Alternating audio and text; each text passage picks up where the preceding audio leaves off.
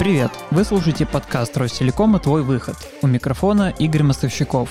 Здесь вместе с гостями мы обсуждаем, как сотруднику большой компании выйти из тени своей должностной инструкции и построить личный экспертный бренд с помощью публичных выступлений, публикаций, а также соцсетей и блогов. Но перед этим короткое объявление. В прошлом выпуске с Олей Микитась про подкасты, кстати, обязательно его послушайте, если еще не, мы совсем забыли обозначить, как регулярно мы будем выходить исправляемся, и поэтому объявляем, что новые выпуски первого сезона будут выходить раз в две недели по пятницам. Исключение составят новогодние праздники, поэтому в первую неделю января новый выпуск не выйдет на платформах, зато сразу после коротких каникул мы снова будем в эфире, так что ждите новый выпуск 14 января. Ну а мы начинаем. Начну с небольшой предыстории. Мы в предыдущих выпусках говорили о социальных сетях, насколько важно их вести, чтобы развивать личный бренд, чтобы происходил какой-то нетворкинг. Но если признаться, я свои соцсети веду нерегулярно когда появится вдохновение. Чаще всего это происходит случайно, прямо в моменте. И я никогда особо не вел контент-план, не планировал свои публикации, про что я буду говорить и так далее. И мои попытки структурно подойти к соцсетям, в принципе, к своему личному бренду именно через эти каналы, они быстро заканчиваются ничем, потому что очень быстро приходит осознание, как много времени на это нужно уделять, как много ресурсов нужно в это вложить. И при этом не очевидно, какой профит Э, ты с этого будешь получать. И поэтому я хочу задать несколько вопросов и пообщаться с человеком, который точно знает ответы на все эти вопросы. Сегодня у нас в гостях Алексей Ткачук, блогер, фрилансер, консультант, подкастер, автор блога Dinative, который вы можете найти в Инстаграме, Телеграме, ВКонтакте, Фейсбуке. Алексей ведет сразу три подкаста, вы только вдумайтесь, целых три подкаста он ведет на тело маркетинга и при этом выступает с лекциями, дает консультации и помогает э, брендам и бизнесам разобраться со своей SMM-стратегией. Алексей, возможно, я что-то пропустил, и ты хочешь э, что-то рассказать? Ты знаешь, это всегда очень сложный момент, потому что мне неудобно рассказывать вот это вот все про себя. Со стороны складывается ощущение, что, типа, как железный человек, а миллиардер, плейбой и все остальное, и очень много чего. По факту это все, как мне кажется, изнутри намного скромнее. Ну, плюс я еще развиваю платформу для подкастеров Mave. Я ее сооснователь, так что еще и стартапер получается. Ты говоришь, что ты вот такой человек скромный, но тем не менее на всех офлайн выступлениях и где ты выступаешь с лекцией, с презентацией, твой первый слайд начинается с инстаграм-визитки, чтобы люди могли на тебя подписаться. Вот э, если говорить про подкасты, есть ли какой-нибудь инструмент или способ максимально быстро человека привести на свои соцсети, поскольку у нас тут визуалов никаких нету, но тем не менее надо, чтобы тебя люди в инстаграме нашли, на тебя подписались. Вот может быть у тебя есть для этого какой-то выход или инструмент. Смотри, тут какая история. Меня это всегда достаточно сильно напрягает у ютуберов, подкастеров, много у кого я смотрю. Они говорят, вот мой инстаграм, вот мои соцсети, вот мое что угодно. И в этой ситуации я абсолютно не понимаю, зачем мне, как слушателю, как смотрителю, как аудитории, достать свой телефон и пойти вводить туда юзернеймы и подписываться. То есть никто не объясняет, зачем это делать. Ты привел пример, допустим, про мои лекции, и там я даю свой инстаграм по причине того, что я знаю, что аудитория очень часто и много фотографирует мои слайды и выкладывает. У меня, в принципе, есть слайды, которые, я это называю слайд под репост, который хочется выложить в соцсети. Вот такая вот история. И отметить меня. Они прикольные, они забавные, поэтому люди это делают. И если я на старте не скажу, какой у меня Инстаграм, а аудитория, во-первых, какая-то не сможет сделать, а вторая захочет это сделать, но ей будет неудобно. И тут я конкретно закрываю потребность. Вот такую вот историю. И потом еще раз там делаю отсылку. В случае с подкастерами, я много подкастов слушал, обычно это всегда у нас есть Инстаграм. Ну, как бы, я рад за вас. У меня тоже есть. И у тебя есть. У всех есть Инстаграм. Ребята, зачем туда переходить? Ну, то есть, вот есть подкаст, который я, допустим, слушаю. Мне интересно. Соответственно, если подкастер хочет развивать свои дополнительные социальные платформы, надо объяснить, какая ценность в этих платформах для его аудитории. Зачем туда переходить? И если это есть, говорим, окей, слушайте, там наши бэкстейджи или вырезанные моменты находятся на YouTube, в Инстаграме, в Телеграме. Или там у нас есть чат в Телеграме, где вы можете задавать нам вопросы и обсуждать. Если ты посмотришь на соцсети подкастов практически ни у кого ничего интересного особо нет. То есть, допустим, там деньги пришли, в Телеграме ведут прикольный канал, в котором там коммуницируют со своей аудиторией, опросы и в целом ведут его в таком общении, типа, между людьми. Мы, допустим, в продажных блогерах делали такую же историю, сейчас как бы он подкаст временно на паузе, но нас на старте было три человека, и мы закидывали туда какие-то новости, между собой их обсуждали. Соответственно, можно было бы как бы читать продолжение подкаста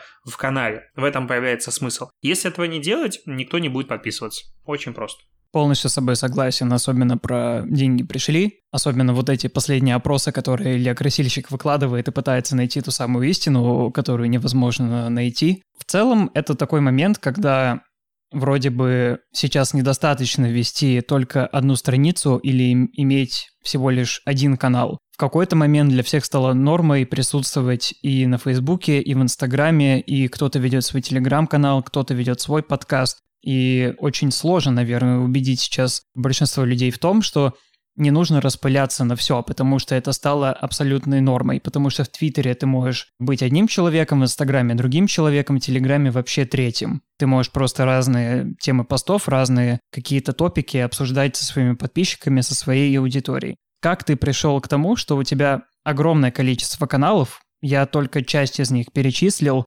если люди, которые за тобой следят, они наверняка видели страницу на твоем сайте dnative.ru, как много у тебя каналов, они все перечислены списком. Ты можешь сам по памяти вспомнить, сколько у тебя их всего? Вот если их прям все посчитать по одному. Вспомнить, конечно же, могу, потому что я их как бы веду. Поэтому мне в этом плане легче. У меня, я уже давно уперся в ограничение на 10 публичных ссылок в Telegram, которые ты можешь создать. Соответственно, ты можешь создать как бы 10 публичных Telegram-каналов, и у меня их больше. Есть такой момент, что я не все, допустим, из них активно веду. Часть из них, допустим, там временно я убрал или вообще убрал. Но это всегда история про диверсификацию тем. Потому что у меня есть, допустим, основной телеграм-канал Native, в котором, по-моему, 63 тысячи аудитории. И я понимаю, что в нем, если начинать делать, допустим, больше двух-трех постов в день, а, ну, становится тяжело прям читать, потому что слишком много информации. И в какой-то момент я очень увлекся обновлениями соцсетей, инсайдерской информации, когда это еще не было таким мейнстримом, и там я одним был из первых, кто эту информацию находил в принципе и публиковал. И бывали случаи, когда Инстаграм, ну, раскапывали этим обратным э, инжинирингом 2-3 обновления в день. И если ты об этом постоянно пишешь, ну, просто люди устают. Для этого был создан, допустим, э, канал с обновлениями. Сначала он был только про Инстаграм, сейчас он, в принципе, про социальные сети для того, чтобы просто быть в курсе. То есть получается отдельная медиа, которая пишет только про обновление, ничего больше. То есть что нового появилось, либо появится в ближайшее время. Потом я увидел, что у нас в чате нашего комьюнити большой запрос на вакансии. Окей, пошел сделал отдельный канал с вакансиями. Вот появилась еще история. И вот так появлялась регулярно, когда у тебя просто появляется идея, думаешь, блин, прикольная штука. Допустим, все стратегии, дизайнеры, SMM-щики, много людей, фотографы и так далее, продюсеры регулярно ищут референсы. А вот посоветую интересные профили на тему, не знаю, медицины, на тему чего-то еще. Как кто классно ведет. И такого запроса тоже было много. Под это дело я понял, что логично создать канал, который будет агрегировать. Была идея такая, знаешь, очень классная, каждый день новый аккаунт должен выходить. Это было первый, наверное, дней 100-200, каждый день выходил, прям каждый новый пост. Потом это стало реже, и сейчас по мере того, как я нахожу что-то интересное, туда закидываю. Но суммарно там собралось уже 500 профилей. И получается, канал, в котором просто собраны интересные аккаунты, на которые либо можно подписаться, ну и вряд ли это кому-то надо, но тут больше профессиональный интерес, чтобы найти какие-то рефы и так далее. И вот это все размножается, размножается, размножается на каждом этапе. У меня сейчас есть, допустим, один из моих любимых каналов, я веду как я дом строю. Все, там только информация про дом, комментарии, все дела. Там в инсте я завел отдельный аккаунт про Лего. И я понял, что в целом человек, который делает контент и начинает чем-то увлекаться, он может сразу же начать из своего увлечения делать контент. То есть я вот реально фанат Лего, сейчас дичайший, у меня тут все вокруг в нем.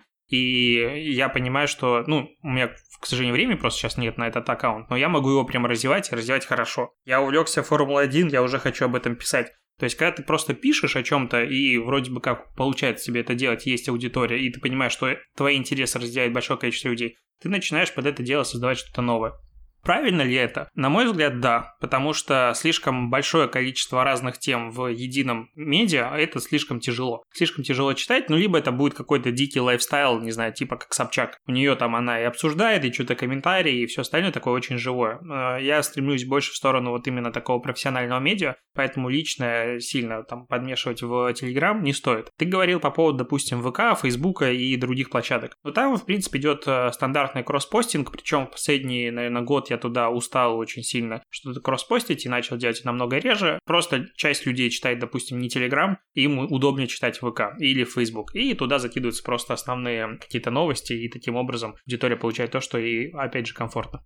Ну, у тебя получается такая история, когда у тебя в Телеграме много каналов, у тебя в Инстаграме несколько страниц, и вот э, я как раз хотел спросить у тебя про Лего, как сочетаются вот эти профессиональные интересы, например, э, делать базу студии, делать базу SMM-специалистов и делать блог про обновление соцсетей, как это сочетается со страницей, которая посвящена полностью Лего.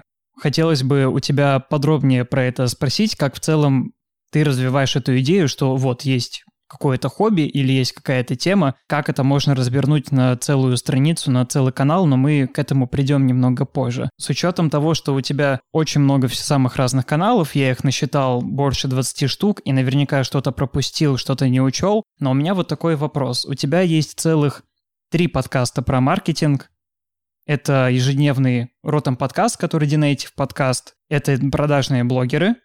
И третий подкаст полусладкий подкаст. Он выходит сейчас немножко пореже, но я вот на старте его тоже активно слушал. Но вот скажи, зачем целых три подкаста про маркетинг? Ну, тут все просто.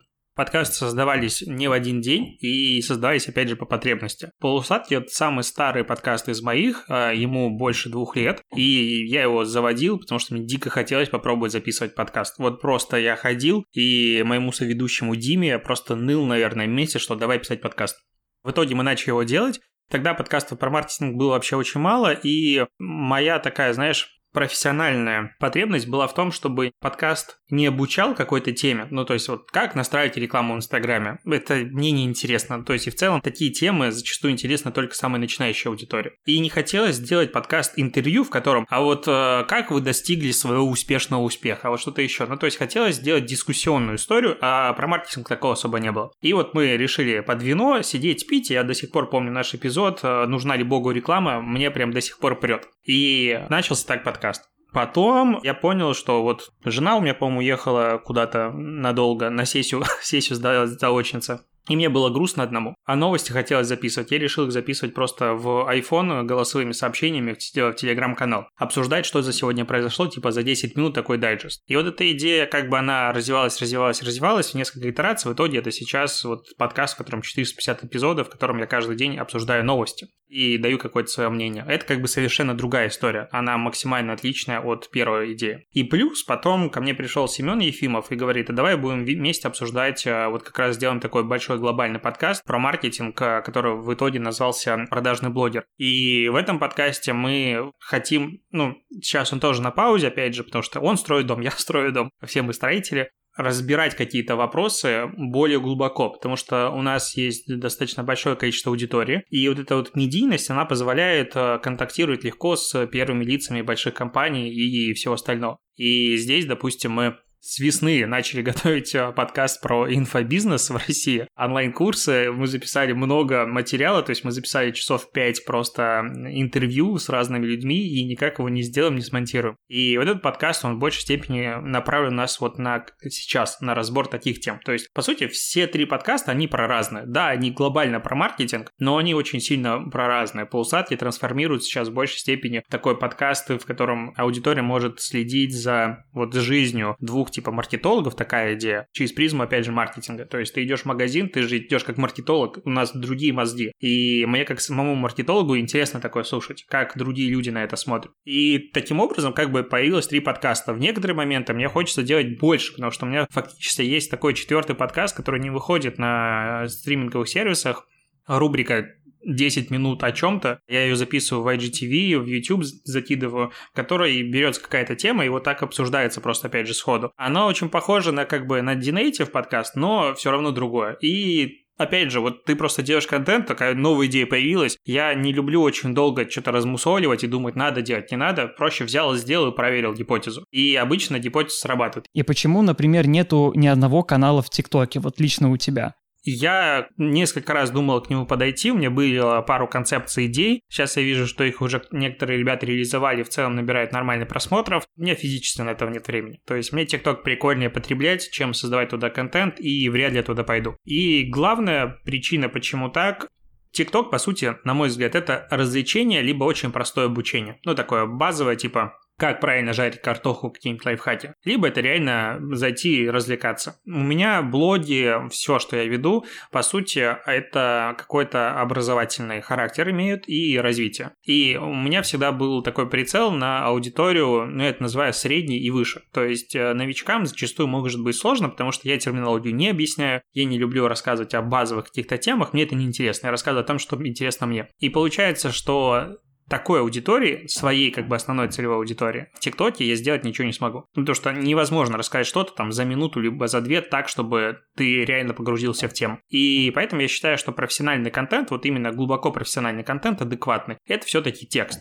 То есть аудио, видео, это может быть такое именно обсуждение фоном, что-то включить, послушать. А если мы говорим про научиться разобраться в теме, то это скорее всего текст. Ну, либо очень дорогое и сложное видео. Я думаю туда подойти к такому сложному монтажу и так далее. Но пока на это времени нет. Хочу дать, знаешь, такой совет, не отцовский, а просто совет со стороны. По поводу именно старта, выбора темы, вот этой всей истории, потому что это момент, который вызывает большое количество вопросов у многих людей, которые с этим сталкиваются.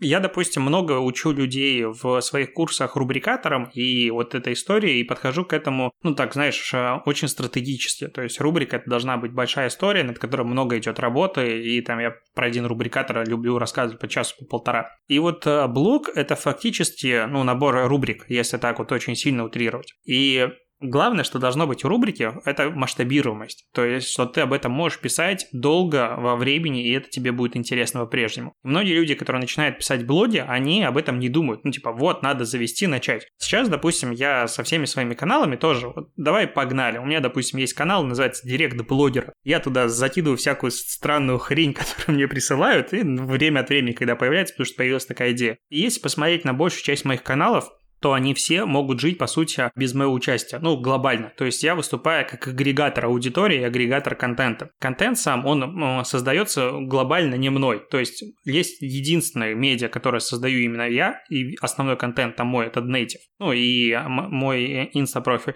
Остальное – это агрегация новостей, агрегация вакансий, агрегация интересных профилей и так далее. То есть есть источник этого контента извне, не из моей как бы головы. То есть я его просто аккумулирую и собираю. И вот если начинать вести блог, и ты хочешь, соответственно, как бы, как правило, создавать контент в своей голове, и если тебя что-то вот именно заряжает, что тебе просто, ты садишься такой, я хочу об этом написать, тогда можно заводить блог. Если ты садишься, знаешь, подходишь так, ну, что там сегодня людям интересно? Людям, наверное, интересно читать про ТикТок. Я что-то знаю про ТикТок, начну писать про ТикТок. Вот в этот момент, на мой взгляд, блог будет неуспешный. В него можно вбухать много ресурсов на продвижение, все остальное. Но если ты в теме даже, ну, там, разбираешься, не разбираешься, ты даже вторично будет. Если она тебя не драйвит, ну все, потому что я в стройке, допустим, не разбираюсь, но она меня прет, у меня дом строится, я могу об этом писать. Если нет драйва, и, значит, тема, скорее всего, в ближайшее время как-то у тебя перестанет тебя интересовать, и ты просто бросишь. А блог — это очень долгая история. Это всегда марафон. То есть, если ты не планируешь вести блог несколько лет, ну, зачем тогда его заводить?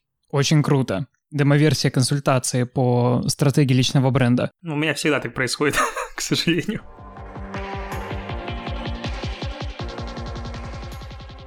Ты рассказал про огромное количество своих каналов, и вот у меня вопрос, сколько времени в день ты тратишь ты выделяешь отдельные часы, или ты, как сказал, появилась крутая тема, она заряжает, и ты прямо сел и создаешь канал в Телеграме. А как ты это все структурируешь? Ну, то есть сегодня я напишу там в Инстаграм, завтра я запишу новый выпуск подкаста, послезавтра я полностью занимаюсь Телеграмом и всеми блогами. Вот расскажи подробнее, как устроен твой день, потому что ты продолжаешь работать сейчас на фрилансе, и у тебя есть э, временной ресурс на то, чтобы помимо консультации заниматься еще и своими сетями. Вот хочется подробнее рассказать, как это устроено, потому что многие, кто нас будет слушать, они вообще про фриланс мало чего знают и понимают, как наемные сотрудники, сотрудники. И второй по популярности вопрос, с которым мы сталкивались, а как мне найти время, если я там 8-9 часов в день, я, ну, работаю, мне некогда этим заниматься. Вот хотелось бы послушать, э, сколько ты времени этому уделяешь. Я, наверное, сейчас огорчу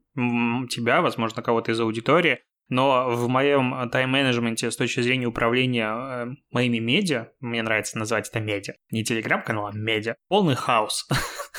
Вот это просто жонглирование горячей картошкой. Это худший вариант управления своими задачами, это худший вариант э, планирования времени и всего остального, но пока я живу в такой ситуации, были у меня периоды самые эффективные, продуктивные, когда я распланировал себе, допустим, неделю, в начале недели, какие статьи я должен написать, куда я должен выбрать какие-то темы. У меня есть постоянно большое количество, скажем так, черновиков, которые я просто записываю идеи, которые приходят в голову, типа, надо написать про это, чтобы не забыть, и потом я могу вернуться к идее, которую записал полгода назад и сделать про нее, это очень удобно. Но сейчас я живу в ситуации, когда у меня работы намного больше, чем меня, и поэтому я закрываю огни по принципу, вот где больше горит, там и тушу. Вот поэтому как бы с планированием тяжело. Я решил отпустить эту ситуацию полностью, вести работу по принципу «сегодня я делаю то». Но глобально телеграм-каналы, э, они не требуют у меня большого количества времени, потому что никто меня не обязует вести их ежедневно.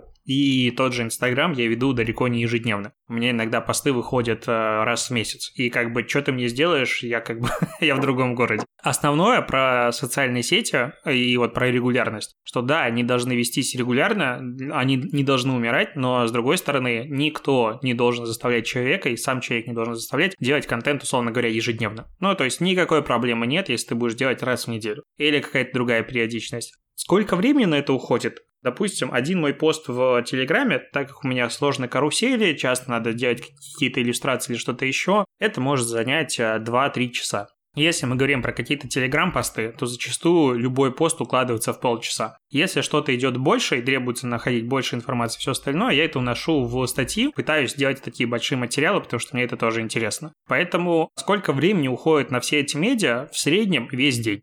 Я ушел на фриланс для того, чтобы заниматься, по сути, развитием блогов. Мне это очень интересно было. Но для того, чтобы не терять экспертизу, у меня остались консультации, у меня остались аудиты, разработки там стратегии и какое-то участие в проектах. И я стараюсь их просто много не брать в месяц, и один-два аудита, которые я могу там закрывать за неделю по несколько часов в день. Вот таким образом, как бы экспертиза оттуда приходит, я не трачу на это очень много времени, основной упор уделяю как раз-таки на медиа. У меня есть много идей по развитию, что делать дальше, и вот я к ним активно готовлюсь, и этого просто пока не видно. Но такая ситуация происходит. Вау, вот это был совсем неожиданный ответ. Я почему-то был уверен, что раз у тебя так много каналов и все они регулярно обновляются, то требуется какой-то супер скилл тайм-менеджера, чтобы все это работало. Собственно, вот коротко о том, как я представляю себе жизнь успешных людей. А я тут э, люблю об этом говорить в сторис, что там сегодня, допустим, проснулся в 12 или работаю в 3 часа ночи или что-то еще, потому что, опять же, когда вот началась пандемия, и у меня там был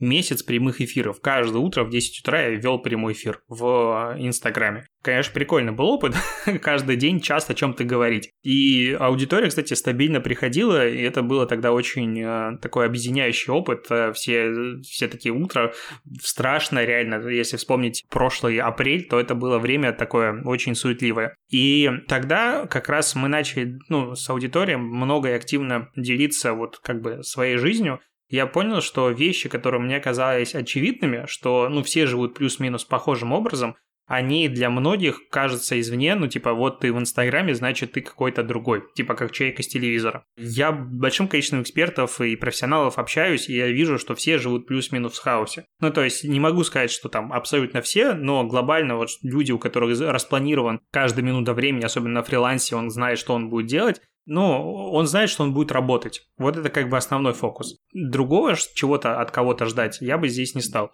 Просто все впахиваются. Если ты хочешь чего-то достигать, ты работаешь больше, чем как бы нужен. Особенно на фрилансе. Пока не выгорел, но это другая тема. Вот я как раз хотел у тебя следующим вопросом узнать про поиск мотивации и борьбу с выгоранием. Смотри, твоему блогу уже 5 лет. По современным меркам целая вечность. Понятно, что ты пишешь на разные темы, заводишь новые телеграм-каналы, подкасты, но глобально твой род занятий остается все тем же. Неужели ты от этого не устаешь? По поводу мотивации. Ну смотри, тут опять же, не совсем с тобой согласен в плане того, что писать про Лего и писать про Инстаграм – это одно и то же. Это две кардинальные вещи. Опять же, вот ты, по сути, раскрыл один из моих, я назову это, секретов того, как э, делать то, что тебе как бы нравится и долго. Это то, что я постоянно переключаюсь. То есть э, сегодня я завел новый подкаст, мне прикалывает обсуждать сам с собой новости. А завтра я завел, под, э, не знаю, YouTube, в котором я собираю какие-то другую инфу. Потом я завел аккаунт про Лего, и сейчас, допустим, я заведу какой-нибудь профиль про Формулу-1. Утрирую. Я сложил такую систему у себя, как бы мне повезло, что я могу создавать абсолютно разный контент. И вот в один момент меня больше это э, привлекает. И, допустим, когда я только завел профиль с лучшими инста-профилями, самыми интересными, я постоянно находился в поиске. Я все время искал, искал, искал. И я вот раскапывал их много, и мне было это самое интересное, остальное я как бы подзабивал. И так происходит постоянное переключение, а потом, когда ты долгое время чего-то не делаешь, ты, ты блин, я соскучился. Вот это вот ощущение, я соскучился, ты переходишь обратно в блог. Если посмотреть, допустим, на мою активность в моем основном детище в блоге Native.ru, который как стендалон блог на WordPress сделан, то у меня за последний год вышло совсем немного статей. Я планировал сделать столько статей примерно за первые два месяца прошлого года.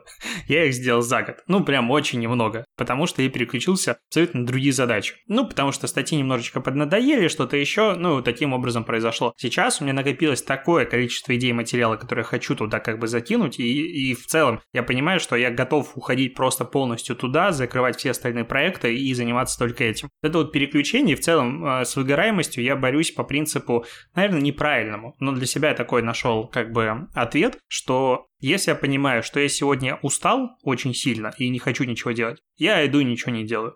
Ну, то есть, в целом у меня спонтанный отдых, спонтанные выходные случаются регулярно. То есть, так как я фрилансер и не привязан к заказчику напрямую, ну, как бы никому, я могу себе позволить в какой-нибудь вторник поехать в торговый центр на полдня, а потом поехать себе на участок, а вечером приехать и смотреть, пересматривать, не знаю, какой-нибудь сериал на Netflix. То есть, и вообще ничего не делать. Вчера я скачал новую игрушку по Marvel какую-то, и я провел в ней часов 5 потому что могу себе это позволить. Неправильно, наверное. Но э, я дико соскучился по Телеграму за это время, я дико соскучился по всем площадкам, по всему. Я просто зашел утром такой, вау, сколько тут всего произошло. То есть я лечу свою вот такую э, энергию тем, что просто могу переключиться на абсолютно другую задачу и не испытывать каких-то... Как, наверное, немножечко соврал, что не испытывать угрызений совести, потому что мне очень сложно, на самом деле, отдыхать. Ты в каждый момент времени думаешь, что ты мог что-то сделать полезное. И с этим многие фрилансеры, особенно люди, которые развивают какое-то свое дело, согласятся, что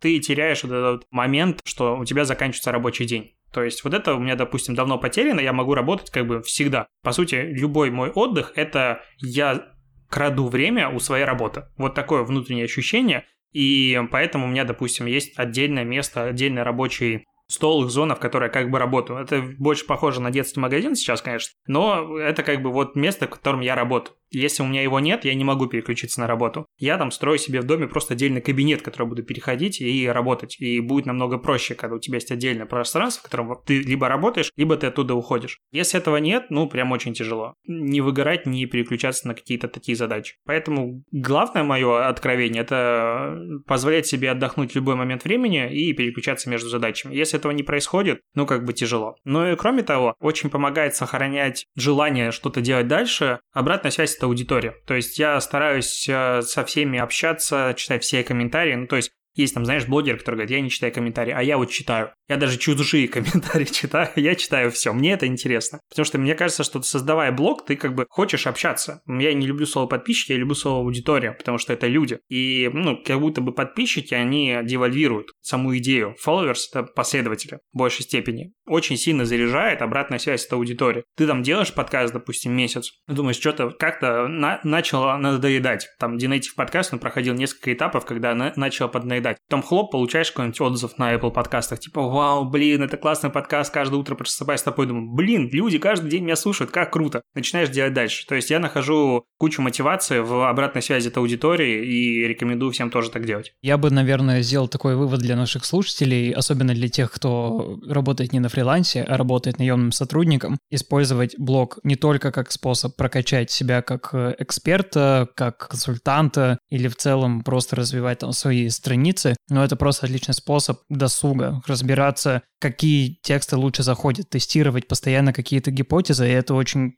крутая история. Вот пока ты ее не рассказал, для меня это было вообще не очевидно. Для меня установка была, что это бы нужно уделять время, но объективно. Ты не можешь э, просто сидеть, и в какой-то момент у тебя начнутся появляться посты, начнется какая-то реакция, и к тебе начнут приходить люди обсуждать что-то в комментариях. Для этого нужно сознательное усилие, а для этого нужно время. Очень много времени. На старте это очень много времени. Сейчас я могу об этом так легко рассказывать, но опять же, сейчас вся моя работа это вести страницы. Как бы основное, реально, на которое я уделяю больше всего времени. Но до этого, когда я работал full time, у меня было, по сути, две работы. То есть я работал там, с 9 до 7 или 6, короче, обычный рабочий день. Я работал, приходил домой, ужинал, и садился вести блог. И это было там до часа ночи, допустим. И в таком режиме я работал, ну, там, года три, наверное, как минимум. То есть у тебя есть просто основная работа и вторая работа. Ты не можешь уделять этому очень мало времени, особенно на старте. То есть сейчас, да, я могу выпустить типа один пост в месяц, и это будет норм.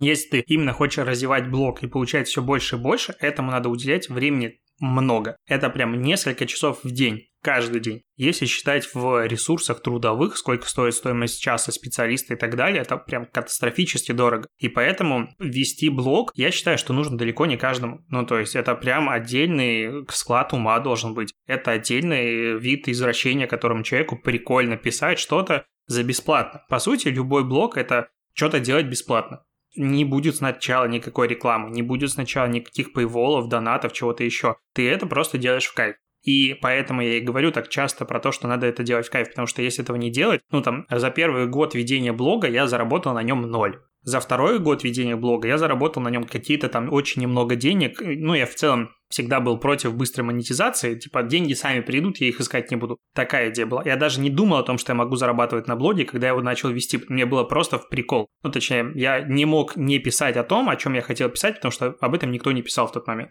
Я такой, типа, я должен, я буду вот этот вот человек, который сражается против э, витринных мельниц должен об этом писать. И так все понеслось. Поэтому тут еще важный момент, э, если мы говорим про начало вот такого какого-то своего медиа, а зачем это делать люди? То есть личный бренд, вот какой-то развивать, это не блог в Инстаграме, личный бренд намного больше. То есть не надо привязывать соцсеть к личному бренду. Личный бренд, ну, не знаю, у ну, возьмем, к примеру, Виталий Быков. Это создатель Red Keds, э, там, супер классный креативщик и все остальное. Не знаю, почему я его вспомнил, просто вспомнил. У него своих соцсетей как таковых нет. Телеграм-канал там на полторы или что-то такое тысячи аудитории. При этом его в digital е, ну, знают типа плюс-минус все люди, которые сюда погружены, не СММщик, который пришел, типа, там, две недели ведет соцсети, типа, я все знаю. А вот люди, которые работали в агентствах, инхаус и так далее, ну, знают Red Cats агентство, которое раньше было ого-го, сейчас переформатировалось и так далее. И знают его, скорее всего. Ну, плюс-минус. У него есть соцсети? Нет.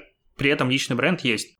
Тот же, не знаю, ну, это странный такой пример будет, но Билл Гейтс. Кто не подписан на его соцсети? У него они вообще есть? Я понятия не имею. Личный бренд есть? Есть. У нас почему-то начали вот э, ассоциировать, прямую связь строить, что личный бренд – это соцсети, но это не так у тебя может быть бренд без соцсетей, у тебя могут быть соцсети без бренда. Ну, либо у тебя будет отстойный бренд, как какой-нибудь инфо-цыган и все остальное. Поэтому тут, опять же, надо понять, для чего вы это делаете. Если я это делаю для того, чтобы, не знаю, повысить свою стоимость работы как специалиста, то мне проще написать там какие-нибудь три кейса своих на какой-нибудь VC закинуть или какие-нибудь другие площадки, которые принимают. Эта аудитория нужна, увидит, услышит, я это покажу, меня захотят сохранить. Утрированно. То есть это так может работать. Не обязательно создавать для этого свое собственное медиа. Но люди такие, я хочу создать блог. Для чего? Для того, чтобы прокачать личный бренд. Ну нет, это немножко другое.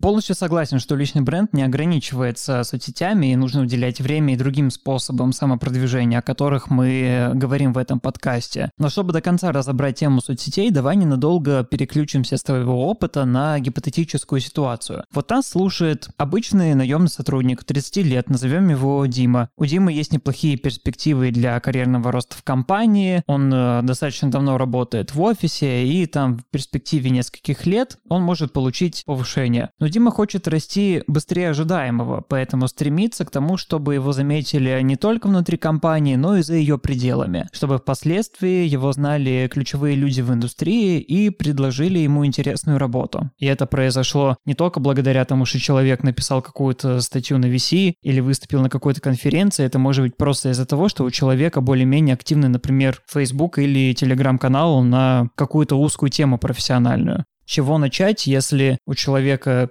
500 подписчиков, и ты уже ранее говорил о том, что вот тебя мотивируют комментарии, тебя мотивируют реакции людей. У тебя, когда подписчиков очень мало, но ты на старте, у тебя блога, ну, считай, страничка есть, но концепции какой-то рубрикатора, про который мы с тобой уже говорили, его попросту нет. Как себя мотивировать прямо с нуля все делать, когда непонятно, когда ты будешь получать позитивную обратную связь, если вообще начнешь ее получать? По поводу наемного сотрудника, который ведет, допустим, блог, либо хочет его развивать. Честно, вот на месте человека, который регулярно собеседовал людей, я очень много собеседовал людей в своей жизни, я, наоборот, буду пугаться человека, у которого большие соцсети, развитый блог. Потому что у него, скорее всего, завышенные ожидания по зарплате, он, скорее всего, в меньшей степени заинтересован в работе, допустим, в моей компании, потому что он понимает, что он может условно говоря, легко найти другую. И он может за этим меньше цепляться. То есть целом, опять же, это усредненное такое, нельзя на, на каждого человека это рассматривать, но я бы на месте людей, которые нанимают сотрудников, наоборот бы сторонился людей, которые очень увлечены своими блогами. Просто по причине того, что туда уходит дофига времени. И тут вопрос в том, что человек должен будет выбирать, вести ему блог или ему работать. Или как-то совмещать, но тогда что-то будет из этого страдать. Я, допустим, ушел из агентства последний раз, потому что я понял, что я не могу заниматься блогом. Ну, то есть все время у меня занимает основная работа, я блогом не могу заниматься, заниматься, я ушел. Ну, там плюс-минус э, разные другие пункты. И поэтому брать сотрудника, которого вот, типа,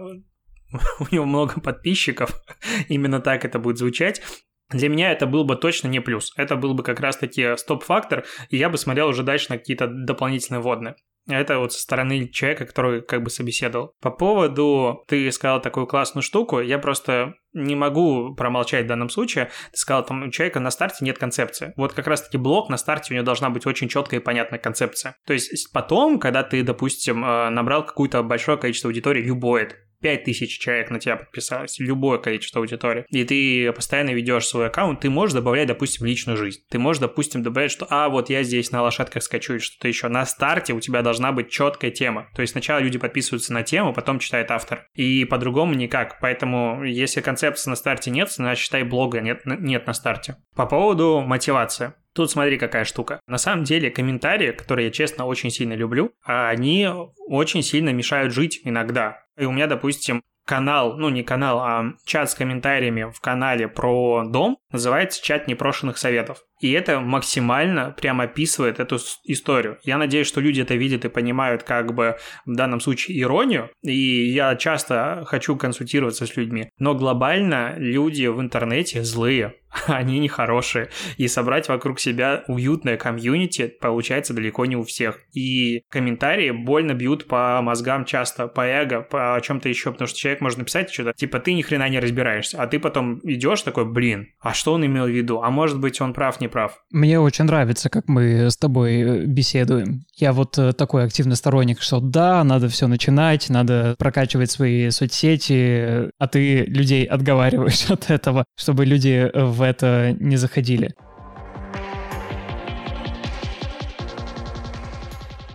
Один из таких вопросов, которые стоит остановиться подробнее, это насчет финансовых вложений. Я не хочу тебя спрашивать о том, э, сколько денег надо вкладывать на таргет, как высчитывать ROI для своего там Инстаграма, Телеграма. Ну, люди захотят, они найдут это в интернете. Я вот единственное хочу спросить, есть ли у тебя модель, которая относится исключительно к твоему блогу по финансовой эффективности?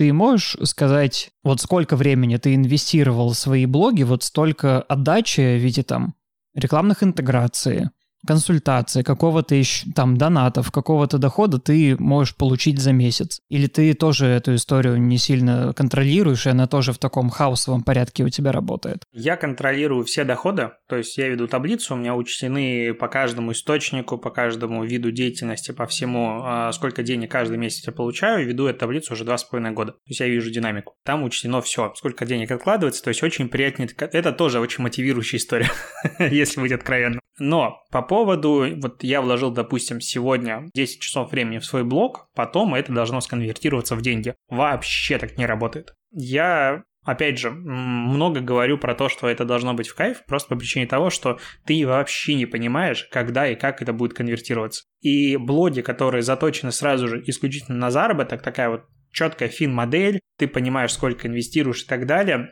Это будет очень бессердечное такое медиа, которое люди быстро почувствуют. Это может звучить, ты знаешь, так наивно, но это действительно так. Я вижу, допустим, телеграм-каналы, которые развиваются по конкретному шаблону. Ну, то есть закупили рекламу на такое-то количество денег, привлекли такое-то количество аудитории, делаем такой-то контент и все остальное. При этом у них, допустим, охваты могут быть в несколько раз выше, чем у меня, стоимость рекламы может быть такой же, как у меня, и реклама у них покупается много меньше, потому что там нет, допустим, экспертизы за спиной, какого-то личного бренда и всего остального, и отдача, допустим, будет не такая хорошая очень такой выверенный подход, он немножко мешает. На мой взгляд, блог — это в первую очередь, опять же, тебя прет, ты должен об этом говорить. И это как бы ключевой секрет. Ну, то есть здесь не может быть по-другому. Если тебя что-то прикалывает, значит, ты можешь это то, что тебя прикалывает, делать типа полтора года подряд без денег. Вот в этом заключается основное зерно. Потом это будет окупаться. То есть, опять же, вот смотри, у меня записано 450 что-то там выпусков подкаста Dinative. Я потратил на него, какое-то время он у меня был на YouTube, наверное, 1200 я потратил на то, чтобы он монтировался на YouTube и все остальное, плюс там микрофоны, плюс каждый день минимум 2 часа, ну, на каждый эпизод минимум 2 часа. Ну, то есть это больше тысяч часов времени и какое-то количество сотен тысяч рублей на дополнительные издержки. Я на нем заработал, ну, если тысяч пятьдесят, суммарно на рекламных интеграциях, это в лучшем случае. Ну, то есть это глубоко убыточный проект. Максимально в минуса. Он меня прикалывает, я его делаю дальше. Я прокачиваю речь, я прокачиваю какое-то умение говорить, излагать правильно мысли, потому что я пишу его в один дубль и так далее. Он складывается в экосистему. Ну, то есть он является одним из кирпичиков вот чего-то большого. Потому что, допустим, основной телеграм-канал, у меня там реклама стоит за пост 30 тысяч рублей. Глобально я могу больше ничего в жизни не делать. Ну, то есть я могу вести только его, потому что все остальное и рядом не стояло с точки зрения количества дохода. Я могу, допустим, сконцентрироваться только на нем и все. И это будет неинтересно. То, что ты вкладываешь какие-то ресурсы сегодня в свой блог, они могут выстрелить там, через два года или через три. Допустим, я вел свой телеграм-канал с вакансиями, по-моему, 4 года или там 3,5 года. Публиковал, по 13 тысяч вакансий считал, бесплатно.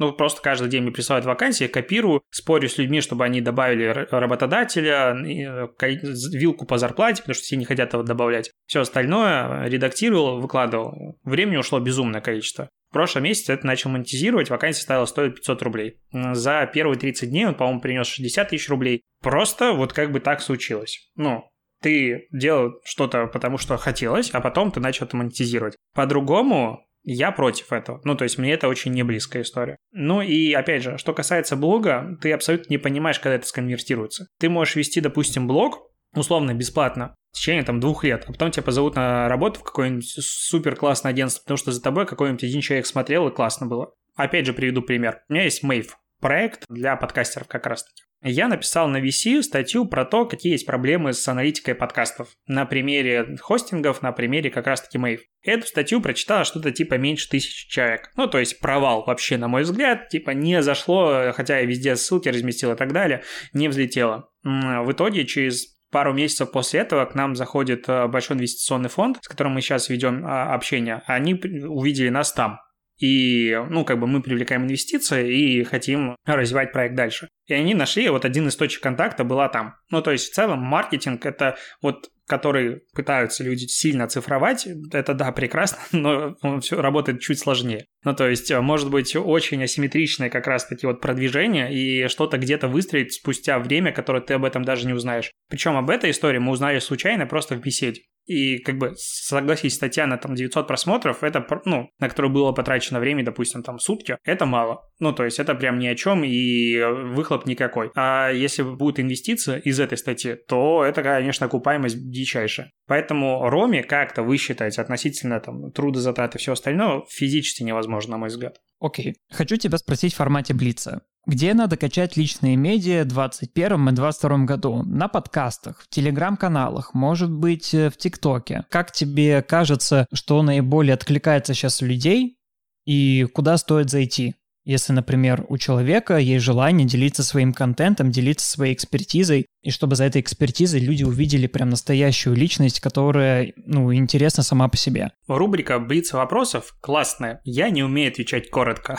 Знаешь, тут, наверное, горе от ума. Потому что посоветовать какую-то площадку, у меня сразу же в голове проносится так, о чем мы пишем, какая целевая аудитория, какие цели, что умеет делать человек. И эти вопросы, без которых ответить на такой простой вопрос нельзя. И вот как раз-таки меня пугают люди, которые на твой вопрос могут ответить 100%, допустим, TikTok или Instagram, потому что есть куча факторов, которые могут изменить вариант ответа. И зачастую как раз-таки те же курсы а, личного бренда, они строятся и делаются людьми, которые работают по ошибке выжившего. У них что-то, какой-то набор действий принесло успех, или они набрали аудиторию с помощью дилов, чего-то еще. Сейчас мы всех научим. То есть я именно курсы по личному бренду, я не видел ничего интересного на рынке. То есть я бы не советовал. Куда идти? Ну, я бы рассматривал варианты следующие. Инстаграм, как одна из самых востребованных сегодня площадок, просто по причине того, что ее монетизировать легче всего будет. Телеграм, потому что это проще. Там не требуется визуал, и если человек только текстов, ну, там легко просто жить, но потребуется достаточно крупная инвестиция по продвижению, потому что подписчик там, ну, привлечение одного подписчика будет стоить 10, 20, 30, 50 рублей, иногда больше. Я очень люблю историю про стендалон блоги. То есть я считаю, что это супер недооцененная вещь сегодня. И если человек хочет о чем-то писать, особенно профессиональном и в долгу, то это очень выигрышный вариант. Потому что, ну вот ко мне приходит большое количество аудитории извне, из поиска каждый месяц бесплатно фактически.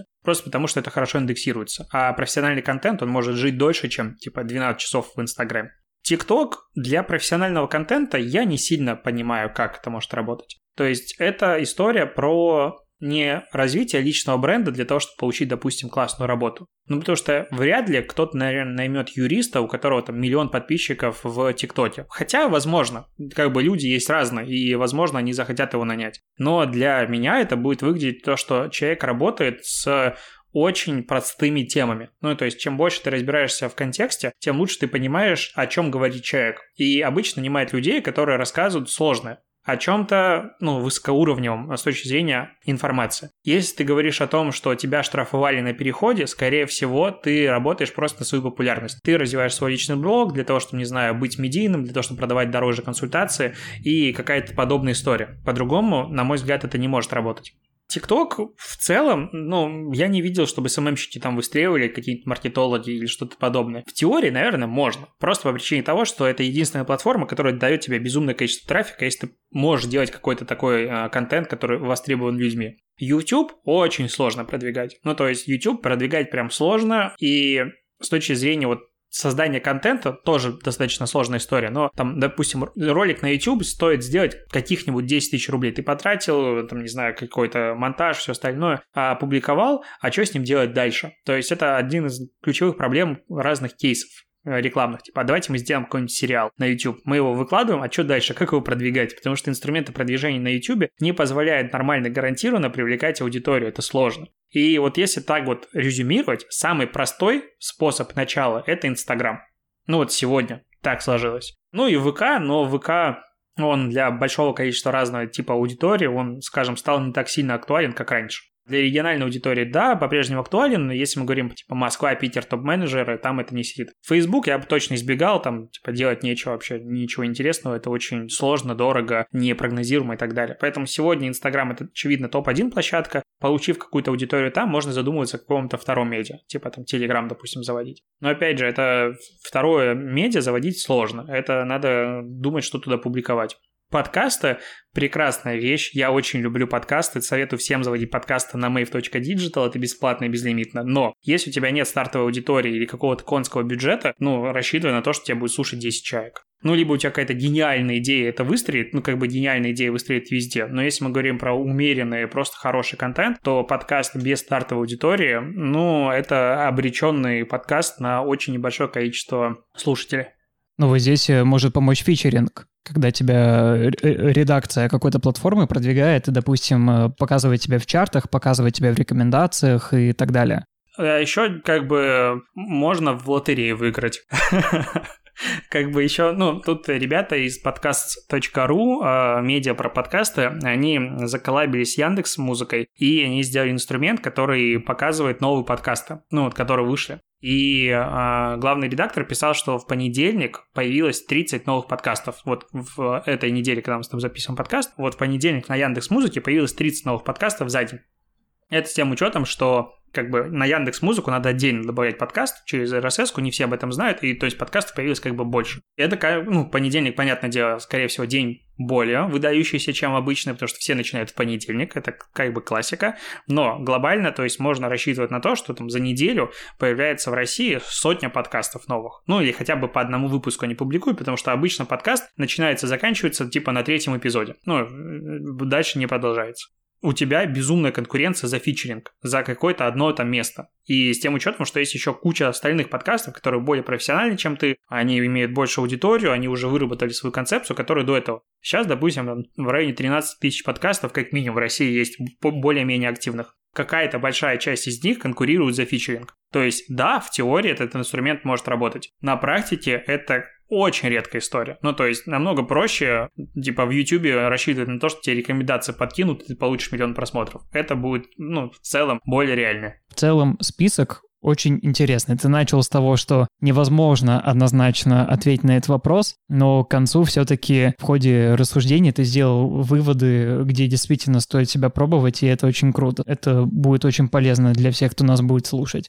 Мы очень много с тобой говорили про то, что надо погружаться самостоятельно, надо искать, надо пробовать, надо в конце концов генерировать концепцию, которая будет актуальна для себя.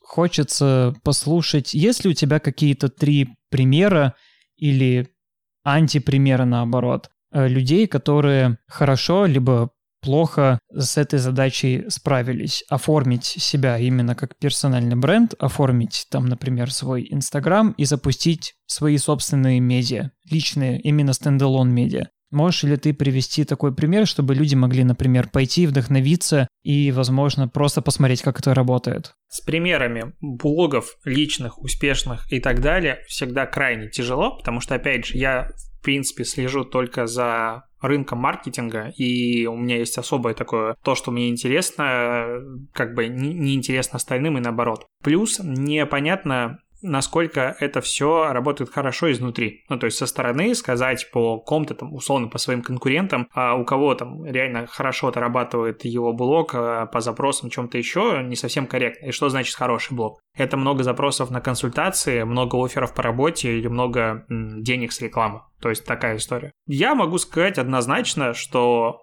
на мой взгляд, субъективный, суперсубъективный, хорошо работает у меня. А, выстроенная экосистема, такого особо часто не встретишь, когда есть а, понятная точка входа, из нее разветвление на разные каналы и так далее. И это все в сумме работает очень хорошо. Поэтому я могу смело рекомендовать заводить стендалон блог, который будет выступать источником трафика, какие-то материалы на другие внешние а, медиа. Но это мы говорим именно про экспертность. То есть про экспертные блоги, про какую-то тему, которую ты можешь делиться, опять же, своими новостями, чем-то еще подобным. Но тут такие нюансы, что люди, которые работают в компании, думают, о, я сейчас начну рассказывать про то, что я, как я работаю, про свой быт. Нет, не начнешь. Зачастую ты не можешь рассказывать про то, чем ты занят на работе. Во-первых, есть NDA, во-вторых, есть какая-то этика профессиональная и все остальное. Самое интересное всегда остается в кулуарах, ты не можешь об этом рассказать. Сколько классных историй, оно как бы не может вынесено быть в паблик, это безумное количество. Единственное, о чем может рассказывать новый человек какой-то, который хочет завести блог, это то, чем он занят на работе, блога не получится. Ну, то есть ты не можешь об этом писать, к сожалению, или к счастью. Поэтому надо искать какие-то другие темы. Ну, я бы скорее сформулировал так. Возможно, у тебя будут какие-то добавления. Это твоя экспертность, не твои рабочие проекты, а в чем ты разбираешься. Ну, например, ты не можешь рассказывать про бренд, который ты ведешь в плане SMM, но ты можешь рассказывать, как ты делаешь для него стратегию, как ты работаешь с брифом и как ты разбиваешь результаты исследования на аналитику, рубрикатор и все остальное, не называя конкретных имен, не называя брендов. Вторая история — это такой лайфстайл, чем человек живет, что он читает. Лайфстайл глобально не интересен. Ну, то есть, если ты стартуешь с лайфстайла, то как бы нет, не полетит просто по причине того, что лайфстайл интересен тех, кого ты уже знаешь. Ну, то есть, условно, лайфстайл того же Билла Гейтса всем интересен, потому что статьи на тему Билл Гейтс сказал еще три книги, которые э, он прочитал в этом месяце, это как бы статьи, собирающие трафик, и на всех медиа они есть. Статьи Вася Пупкин назвал три книги, которые поменяли его жизнь, никому не интересны. То есть, лайфстайл интересен в моменте, когда у тебя уже сформирован личный бренд и узнаваемость. А если мы говорим про экспертность вот формата без привязки к какому-то конкретике, типа вот утрированно, такое может существовать, но ее ценность для аудитории будет кратно ниже. Я вот даже по своим курсам вижу, что как только ты показываешь на примерах, как это работает, люди такие, о, это интересно. Это мешает очень сильно думать дальше, потому что когда ты видишь пример, ты не можешь абстрагироваться, будешь делать по аналогии. Это очень плохо. Но если ты показываешь просто схему без того, как она работает на самом деле, это тяжело. Можно показывать какие-то тестовые примеры, все остальное, это будет просто намного больше времени занимать, чем уже какие-то готовые истории. Допустим, как мы привлекли аудиторию к нашему новому мероприятию или как привлекать аудиторию к нашему новому мероприятию, это две разные темы по ценности для аудитории. Первая будет намного более интересной, поэтому просто будет сложнее, сильно сложнее. Да, у нас сегодня в целом весь разговор посвящен тому, что это на самом деле сложно, и вот как раз про такие подводные камни и неочевидные моменты я хотел с тобой сегодня поговорить. Хочется закончить подкаст на вопросе, который возможно, подтолкнет людей на какие-то размышления, на какие-то собственные там гипотезы и так далее. Вот какая мысль про личный бренд, именно твой, не дает тебе покоя? Вот абстрагируемся от э, меня, абстрагируемся от наших э, примеров, которые мы обсудили, каких-то кейсов. Вот именно про твой личный бренд. Что не дает тебе покоя спустя пять лет, спустя огромное количество контента, который ты сделал, десятки каналов, которые ты создал, вот какая мысль еще тебя не отпускает? Самозванец! Синдром самозванца, да, наш любимый. И мы, кстати, про это говорили в одном из предыдущих выпусков. Его можно найти на всех платформах, как и этот подкаст. Алексей, большое спасибо, что ты нашел время, что ты очень много инсайтов э, вывалил, прямо огромным потоком всех нас э, снес. Это был очень крутой разговор, и я надеюсь, что люди, которые нас слушали, сделали выводы. Мы обсудили за то, чтобы развивать свои личные медиа, против и что в этом делать, мы не будем ничего советовать, пусть люди делают свои выводы сами, но мы сделали для этого все возможное, чтобы люди смогли это сделать. Еще раз огромное тебе спасибо. Подписывайтесь на Алексея в Инстаграме, в Телеграме, везде, где только можно, потому что у Алексея есть вообще любые каналы, даже три подкаста. Нам до, до таких чисел просто расти и расти. Спасибо тебе огромное. Спасибо тебе, что позвал. Всем пока. Это подкаст Ростелекома «Твой выход» и его ведущий Игорь Мостовщиков. Напомню, что все выпуски вы можете послушать на любой удобной платформе. Это Apple подкасты, Яндекс Музыка, Google подкасты, Казбокс, ВКонтакте и Spotify. Подписывайтесь, чтобы не пропустить новые выпуски, ставьте оценки, пишите отзывы. Особенно, что вам понравилось или не понравилось в этом выпуске. И пишите темы, которые нам стоит обсудить в будущих выпусках. До встречи и всем пока!